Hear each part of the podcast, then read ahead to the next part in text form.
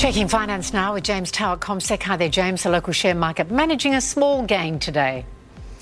Yeah, good afternoon to you. And that's right, it was a fairly cautious session on our market, but we did manage to snap a three day losing streak. So uh, the ASX did uh, end up lifting by uh, just 27 points or 0.4 of 1%. We did lose about 5% on the market over the past three sessions. But today, uh, we did see what was some of the more heavily sold off stocks in previous days improving. And that was really the case for the likes of our energy and mining stocks. They certainly did quite well. We had Fortescue Metals today lifting by around 5.5%.